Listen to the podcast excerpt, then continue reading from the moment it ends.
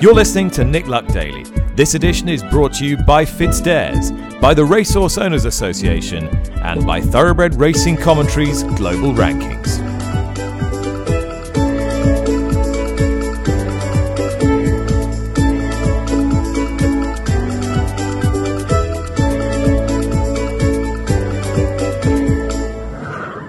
Good morning, welcome to the show. Tuesday, the 29th of March. Oh, it's chilly today. Dropped a right few degrees here in TW11. Probably just about scrambling up to double figures, but it reminds us, and reminds us well enough, that we're still very much in the jump season here in the UK with the Scottish National this weekend and the Grand National the week after that. And of course, next week we'll be really building up to Aintree in earnest.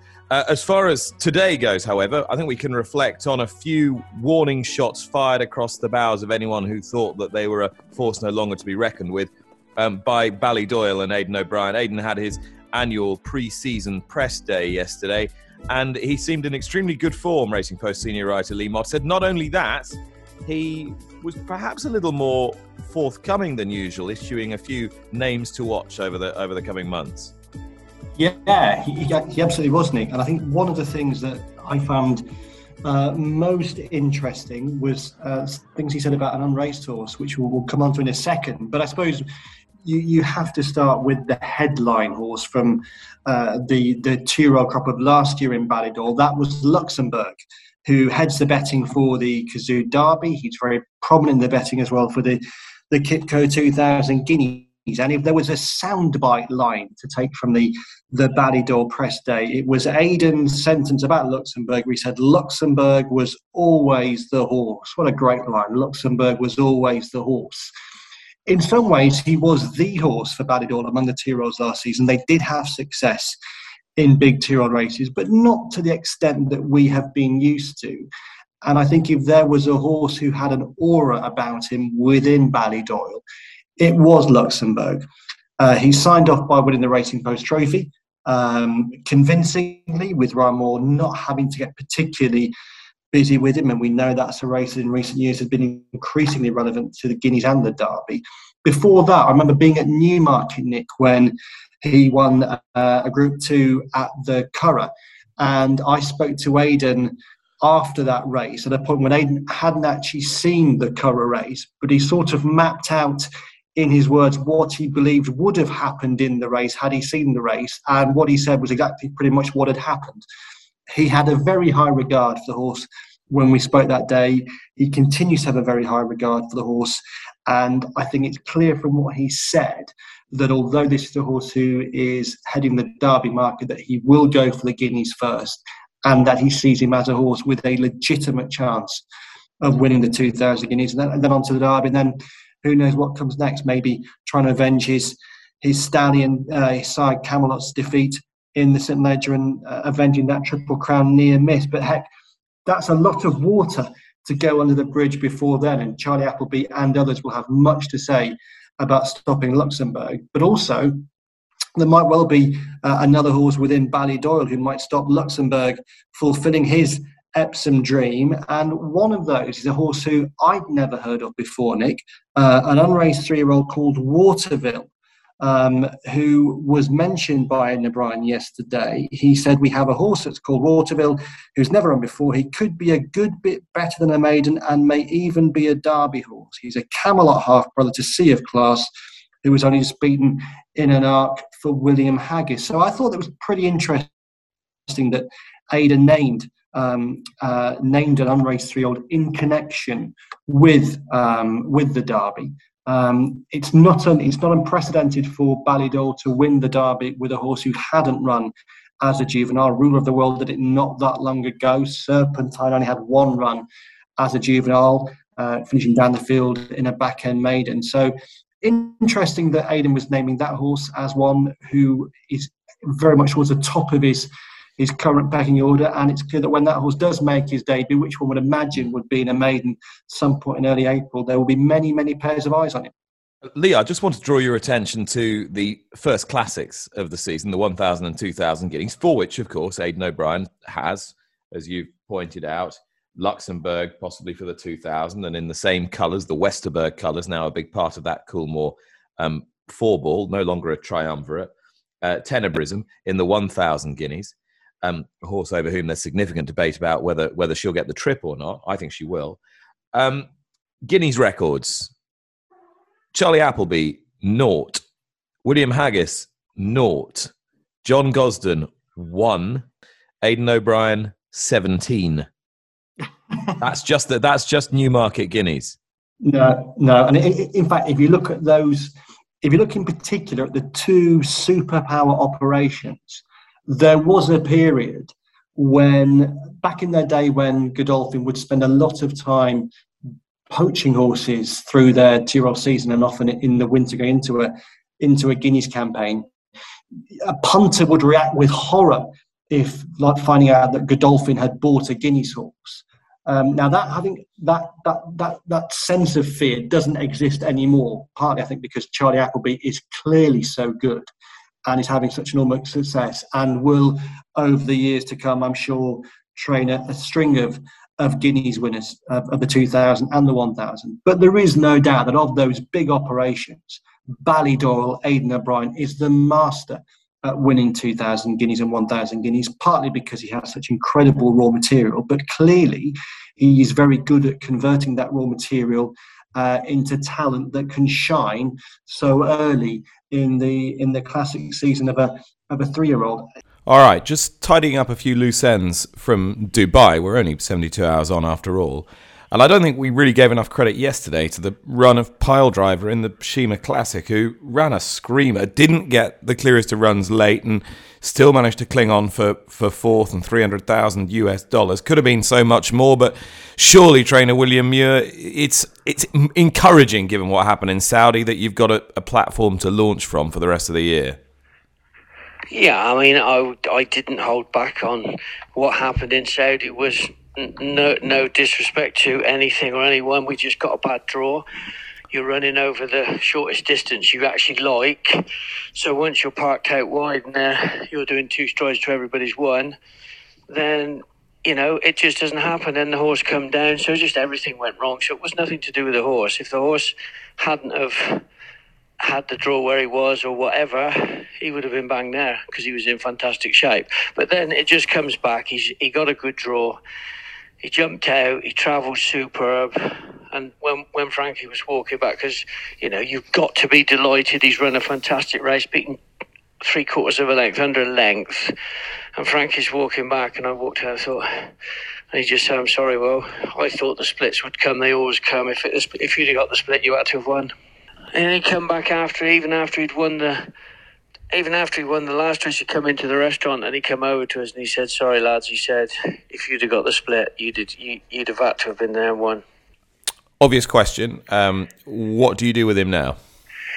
Well, it's a question. It's a very good question because before the race, the owners would like to go back to Hong Kong at the end of the year, and they would like to go to the Arc. So me as a trainer, I know you cannot train a horse 12 months of the year without giving horses a break. Now, he had a long break in the summer, so he still doesn't need his break yet, but I've got to be conscious about the races they would like to go towards the back end of the year. Um, I, have asked him if I can just monitor him for the first 10 days to see he comes out of the race well, which his first steps, he's flown back brilliant. He lost very little in the race. I mean, he lost about seven eight kilos in the race, but the next morning he'd put six kilos back on before he flew. Um, if he shows his well-being, it's ten weeks. I can give him a little, little sort of four or five, four or five weeks just tipping away, and then get him back up for the Coronation Cup. Which is the, the obvious target as he as he won it last year, and then after the Coronation Cup, you can't then go full steam through the season, can you? No, we'd go. We'd give him a, a, time to the King George, and that's why it's the question was we were going to give him a break and miss the coronation. But Frankie's words were, "You've got to run this horse in the King George because it's his race."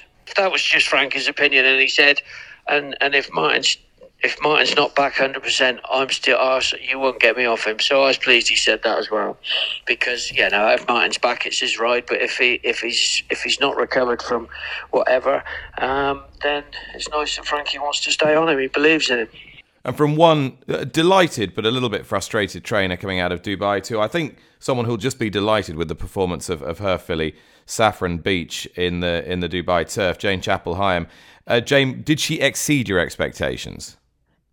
Yes, in the sense that she'd never travelled out of England before, and so it was a learning curve for us all. And yeah, we're delighted with fourth. Uh, we hadn't had a run leading into the race, which all the others had. And Holly reported that she hit a flat spot. So that's understandable. So yeah, it's good. I mean, the great thing about a older filly like her, who can go strongly run mile, maybe even ten furlongs, and seems quite adaptable, is that you've got loads of options, almost too many options. How do you pick your way through the next few months? Well, just reading the Racing Post, I see Mother Earth and Baaeed are going to uh, the Lockinge. So that's going to be interesting. But I think we have to see. Our filly hasn't even been back 24 hours. So I've got to see what she's like over the next fortnight, to be fair. But yes, we've got nice options for the summer and so it's good. What if you could design the perfect race for her? What would it be in terms of trip, ground, track, etc.? If I could design my own race, mm. okay, four-year-olds and upwards, fillies and mares, one mile, Ascot or Newmarket. Perfect. So, so oh, Group One. Ah, you see there now. There's the there's the there's the there's the rub. I mean, I suppose the Windsor Forest then would be her race, but it's a Group Two. Yeah, I have to see what the what the team want to do, but long term, long term, it makes it easy, doesn't it? Beverly D and um, Fillies and Mares Breeders' Cup, but it's it's it's June July. Okay, and where where are they running the Beverly D now?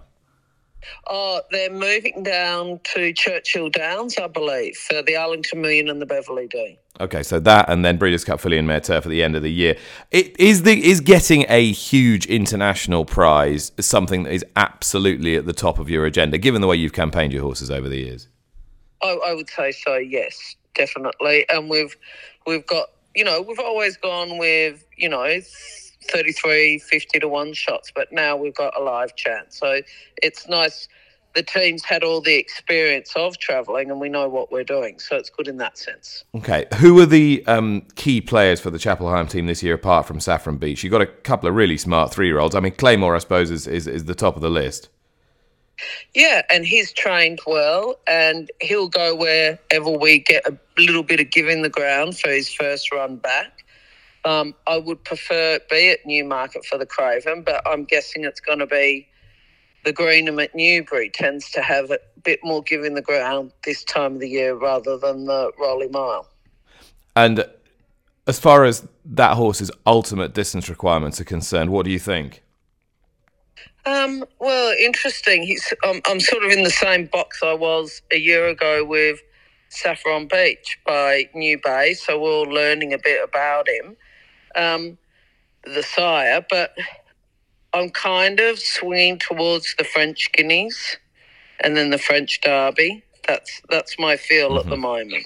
So the St Mark's Basilica route for, for Claymore, who's one for one. I was really impressed with heat of the moment at, at Yarmouth, beating favourite child on the bridle.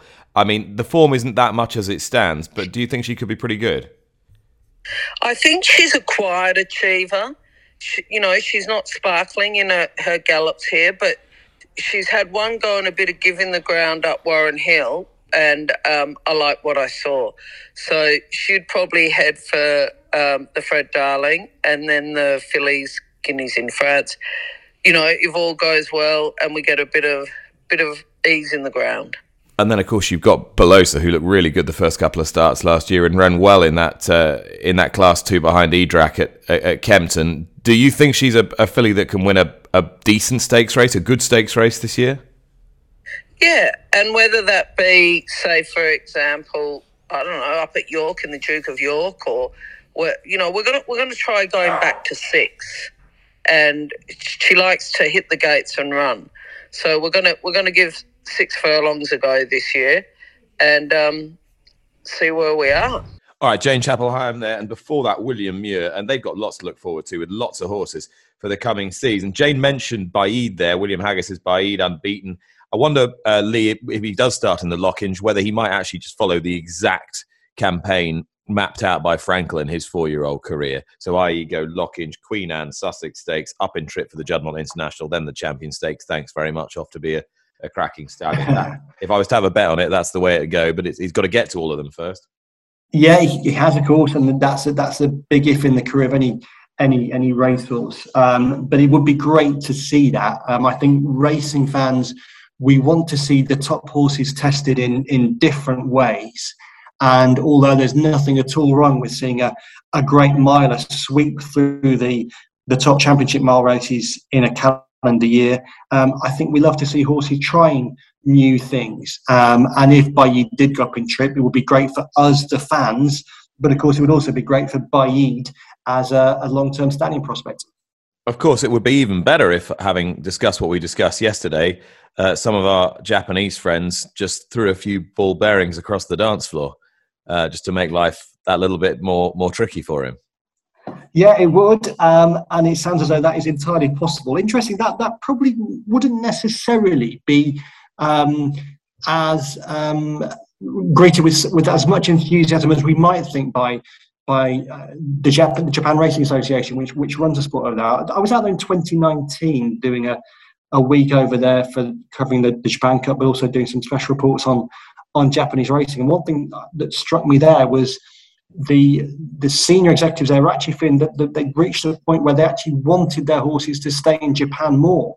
That not a few years ago, when they were trying to build the reputation of Japanese racing, they needed horses to shine on an international stage they rather regret now that those international stars are not running in all the top Japanese Group One races. Um, that said, the the prestige the races we've seen recently in Saudi Arabia and Dubai have brought on Japan as a racing nation is huge. I'm sure they'll also be able to see the brighter side of some of these stars racing outside of Japan now and again. I thought it was an, again another amazing day uh, Nick, for, for Japan. As Lydia was saying on the program yesterday, um, I was blown away when I was over there. And just a few things I think I'd, I'd, I'd pick up from, from what we saw over the two days and uh, two, those two meetings, and maybe why it's, why it's happening. I think the, the, the points made yesterday were all were all very relevant, all, all, all excellent. I'd also highlight the fact that there's really a concentration um, of excellence in Japanese racing, partly because they have so few Group One races. Um, we've spoken when we've tried to figure out why maybe British jump racing isn't faring as well as as Irish jump racing. We, we, we've highlighted the fact that sometimes our, our, our big jumps races through the winter are a little bit weaker than the Irish ones because horses have so many options and they can duck and dive and they, they maybe not as hardened as the Irish horses are. Well, in Japan, there are so few Group One races, 24 Group One races, I think, in a, in a calendar year, something around that figure. And it means that the best horses always have to take on the best horses because there are so few top flight targets for those horses. And another point I thought that you, you made, Nick, yesterday about how great it is to see um, success among those Japanese horses across so many different individuals. Um, and again, I think that's partly again due to their, their system. The JRA is very strict in saying that any individual trainer can only have at any one time 30 horses um, in a in a in the in the boxes on the on the on the race course. So 30 horses in training in effect at any one time, with no more than 45 horses outside of outside of the yard, which in effect means that no trainer can have more than 75 horses in training at any one time, with only 30 actually available to run at that point.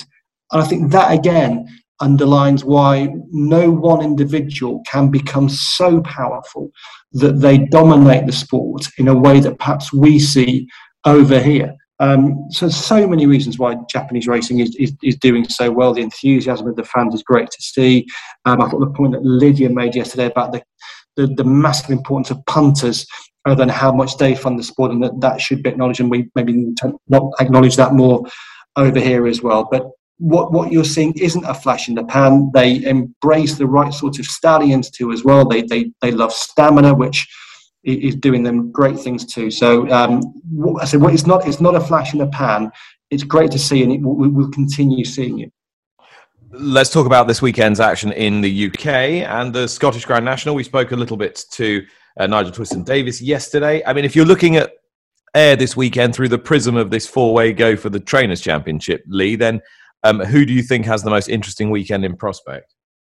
Dan Skelton's got plenty of decent horses running across the across the Ayr card. Um, Paul Nicholls as well. You'd expect him to do well. Nicky Henderson has a serious shot at the Scottish Champion Hurdle. I don't think though that this is going to be a particularly definitive day in the in the championship. I think Aintree is going to. By the time we get to the end of Aintree, I think we're going to have a very clear idea of where things are, particularly if Willie Mullins sends a big squad across to Aintree. And we still don't know that. We still don't know quite how Willie is going to embrace Aintree. Traditionally, it's been a meeting he's largely avoided except for the, the Grand National and maybe the Melling Chase. If he wants to go all out for the British Trainers title, he'll have to hand, send a, a big team to to Aintree. Um, so I think Ayr might be less important than we than we would normally think.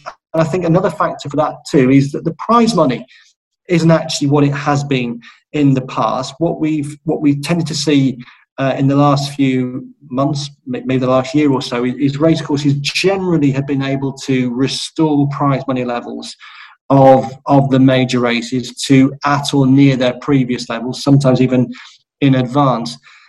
That's been a struggle, it seems, for, for Ayr this weekend. The Scottish Grand National, the Coral Scottish Grand National, when it was run in 2019, the last pre-COVID running, it didn't take place in 2020. Obviously, last year was badly hit by COVID. In 2019, it was worth 215,000 pounds.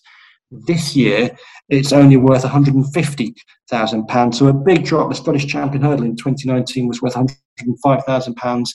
This year, it's 60,000 pounds. Now, perhaps they're also minded by the fact that because this year they're coming before Aintree, inevitably they might have a a weaker set of races than they would do in, in normal circumstances. So hopefully by the time we get to next year, Ayr will be in a position to to get those races back to what they used to be. Because so looking at the races this year, they are down in quality. I don't think the, the champion hurdle or the Grade Two novice chase look particularly inspiring contests. The the, the Grand National has a, a highest rated horse of one four nine. The the ten year average of uh, the top rated horse in the Scottish National has been 156, 157.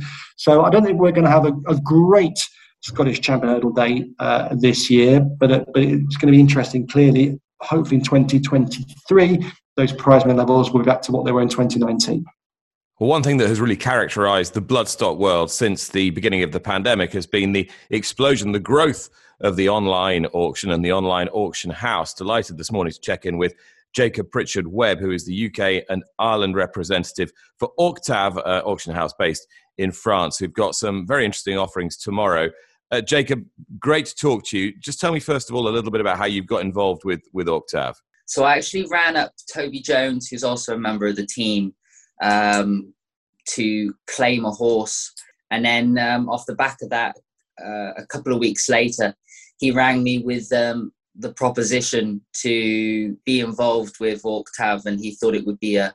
He'd spoken to the team, and they they saw me as a, a good fit for the company, with having ridden in in England and contacts over in England, and still have a a foot in the doors out in France. For those who aren't familiar, we've spoken a few times in the past. You were uh, riding in France, and your career was going really well. You had a horrific fall in 2020, which left you paralysed from the from the waist down, and and rebuilding your career has been um, incredible to behold since then. Uh, in addition to this, I, I, see you regularly on Sky Sports Racing. Uh, how how are you finding still being involved in the game? I suppose sometimes that can be uh, mixed feelings day to day. You're I'm highly appreciative and grateful to be part of the horse racing industry still, and um, and I'm learning all the time, um, especially with uh, through media and bloodstock it's a different area that i hadn't hadn't been a part of or looked into before uh, my accident.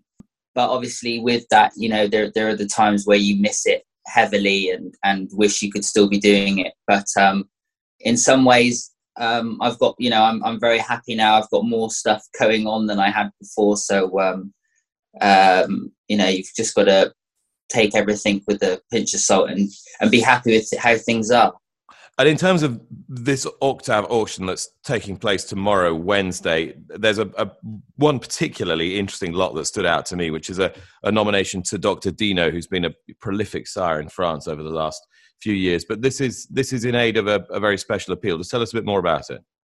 So yeah, so the Dr. Dino Syndicate has offered a covering of Dr. Dino uh, for sale. Um, he stands for about 20,000 euros at Haras du Mesnil. Um, I mean, we all know about his exploits as a stallion. The money that he that the covering of the stallion is bought for will then be donated to UNICEF France from Auctav, which will go towards helping the kids out that are out in Ukraine currently during the um, the crisis and the war out there. And there are a couple of interesting wildcards as well that I know you wanted to just draw our attention to. Yeah, so um, the first one would be Ike Grandchamp, who is a four-year-old gelding by Kapgarde, who is the sire of A Plus Tard. Um, this horse in particular is a half brother to the French King George and Group One winner of last year, Polly Grandchamp, and the other one is a um, another four-year-old gelding by a relatively young sire um, most English uh, people probably wouldn't have heard of him yet. He's just having his first four-year-olds. Um, says small crop so far, triple threat. But he had a Group Three winner last year, who's gone on to win over fences this year. So um, doing well from a small crop, and he won at Fontainebleau by five lengths on it, just his second start. Jacob Pritchard Webb, and you can bid for all those um, items, including that Dr. Dino nomination in aid of the UNICEF appeal to support the children of Ukraine on Auctav, A-U-C-T-A-V dot com. And the first Auctav live sale is on the 31st of August from Les Rouges Terres in Normandy. Well, as we always do on this day, every week we go around the bloodstock world with our friends at Weatherby's, their global stallion app and their stallion book. I'm delighted to check in with Morris Burns, the owner of the famous Rathasker stud in Ireland this week. Three stallions in the stud book as well Coulsty, Bungle in the Jungle, and Gregorian. But it's about so much more than that, Morris, because yours is a, a stud in a family uh, steeped in history. Um, and and it's it, it, goes back several generations. W- was your interest there right from the very start? Oh yes, because uh, my father, Paddy Burns, you know, we started off. Uh, he was a mixed farmer in County Down. Always had mares. Always had interest. So from a young age, we were sort of, you know, engrossed in the business, and you know, you know, just because the daily thing you were doing, it sort of got ingrained in your head. That's what you wanted to do, and we all loved it. And Seamus and Patrick, myself, are all everyone stud farms, and you know we've we've been, been, very lucky, as you might say. My, my my father's name was always named was Lucky Paddy Burns because he was an extremely lucky man. Um, and uh, he started up there, and he bred a number of good horses. Had a mare called Ballymiss, bred Follerus, who was the champion two filly in Europe. She was by Red God. Then in the early 70s, he decided to expand and he, he was on the way to Coolmore with a mare and he spotted a sign for a farm for sale and that was Lodge Park and he dropped in to have a look at it and he bought it. And we all moved in the early 70s down down to Kilkenny in, in, in Lodge Park. And then in the first couple of years we were there, he, he also, you know, he, he was heavy involved in, in Red God. And he bred Greenland Park, who won the Queen Mary, and also Red Sunset, who won the Coventry, who and and time to come then became the first stallion to stand at Rathasker. Um, so you know it was sort of every year, you know, you were you falls on the ground and you were you know we were trying to produce good race horses and you know trying to keep the business going. So you know everything just progressed through that. You know. What do you feel your father taught you about looking after animals, about animal husbandry? from the start, he always said the most important thing was the you know when the mare is foaling. First of all, you get it, get the foal out. Then you have to look after that foal as best you can. You know, to rear it up as strong as you can. And then when you get a good strong animal, then it's, it has a chance of performing. So he said you just got to feed, look after it, mind it. You know, just just just like you look after a baby, you just have to look after it well. You know. I, I ask so many people in this slot what they look for in stallions, but they're people who stand so many different types of stallion. If I look at yours now, um, Bungle in the Jungle, Coulsty, Gregorian, there's nothing that obviously unites them in my mind, but there's obviously something in your mind that you're you're going for, that you're looking for, that you think will work. What is it? Well, look, you know, we, we, a lot of the thing is to do with price as well, because you know we're we're a family commercial operation, so I mean we don't have big investors, so we have to try and look and find something other people may have missed. And you know, over the years we've been very lucky. We had Budgetil, who was a horse we bought off Hamdan. He was really, uh, you know, he was a horse that had fractured his pelvis and all these bits and pieces, these little problems. But you know, his race record I liked, and you know, I liked, liked his pedigree, and then I had to forgive a few physical things because he was, you know, he wasn't the most beautiful horse in the world, but he was able to produce runners, and they, I mean, he produced a lot of good, very good horses for us and, and our, all our clients. And then Fast Company, we went over to Sheikh Mohammed's to look at him, and we looked at about ten horses in the yard, and he just caught me. I Just you know, I just said he physically was a fine looking horse, and he had Group One performance. You know, Clodovil, he was a Group One winner in France. He won the French Guineas. A lot of people knocked on him because he was only about 15-2, a bit on the small side, but he was a good walker and in good shape, and he had a good enough pedigree. So you know, they were the previous horses. Then Gregorian we bred, so I knew him very well, and he knew he was a good physical. I knew he was a good hardy, tough horse and you know had a bit of class. He was placed in you know the the the, the, the James Palace, and he was placed in the July Cup and the Queen Anne. So I knew he had class. So I knew him well. Bungle the Jungle had been on the radar for a number of uh, different farms. Uh, I knew at the time as a two-year-old, but then he didn't really train on very well. Things went wrong with him physically, little physical problems with his joints and things like that. Uh, so I knew him. I was friendly with Mick Channon. I flew over to Mick's, had a look at the horse. I said, you know, he's got plenty of speed, pedigree, pedigree. Um, I just I liked Eden Exceed and Excel, and I then I went and bought him.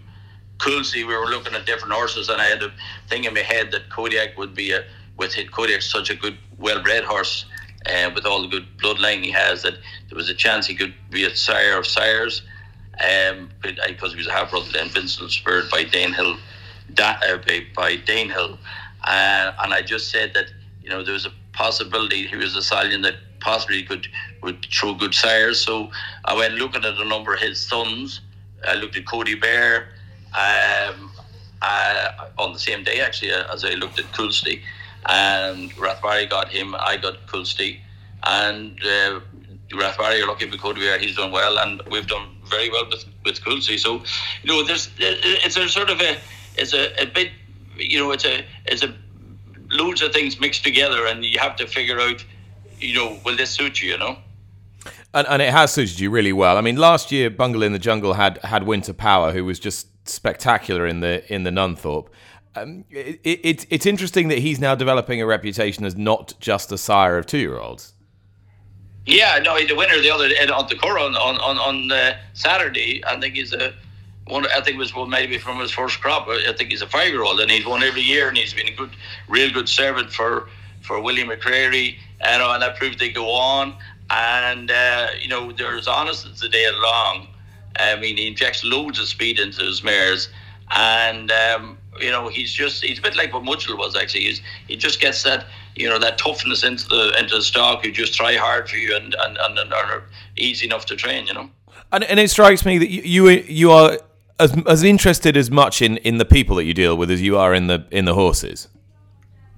Oh yeah, without your customers, you're you're not going anywhere. You know, you need you need a base of customers who are loyal and stay with you, and um, you know, then when your horse is successful, like we have three very successful stallions here at the moment, then you you know you get all the customers that you know have never been to you before, and so so hopefully they'll stay with you in the future as well. So no, it's like like it's any business. I mean, whether you've got a, a, a corner shop or a, or, or a shoe shop or whatever, you need customers and you need loyal customers. And if you can get loyalty in your customers, your business will stay going.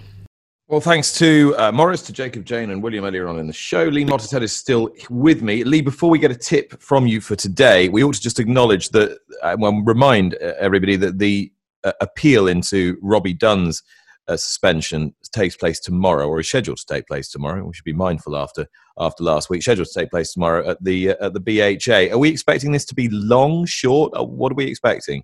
I've got to be honest, Mick. I, Nick, I'm not sure what to expect. Um, obviously, I, I, I was one of those media who covered the the initial hearing, which was a, uh, a three day affair. I think the expectation is this, this will be a much shorter um, hearing, but I, at this stage, I don't know who will be seeing hearing from tomorrow, what the nature of the the legal arguments will be. So um, I, I, would like to be able to give informed comment on this. Nick, at this stage, I can't, but clearly it's going to be of huge relevance to, to, to Robbie Dunne and others. Yes, it is. And obviously, we'll be monitoring that on the podcast for you for the rest of the week. So, a tip for today. A tip for today, Nick. Okay, I'm going to go in the 315 at Fontwell on this occasion. Um, I'm going to go with a horse called What's Up With You, trained by Ben Pauling. Uh, who could have a live shot in the Grand National this year with Kildisart, um, but he could have a live shot in the 315 at Fontwell, the horse who has been dropping down the weights. Clearly, uh, doesn't look as good as uh, was once the case, but say has, has come down uh, in the figures. Didn't run a bad race last time, and I think what's up with you could bounce back in the 315 at Fontwell. Lee, thanks so much. Thank you for listening as well. Don't forget, if you do enjoy this podcast, please do tell your friends. Tell me what you would like to hear more of by leaving a review on any one of your podcast platforms and give us a rating if you're kind enough as well at the same time. That was Tuesday, March the 29th. I'll be back to do it all over again tomorrow. Bye bye.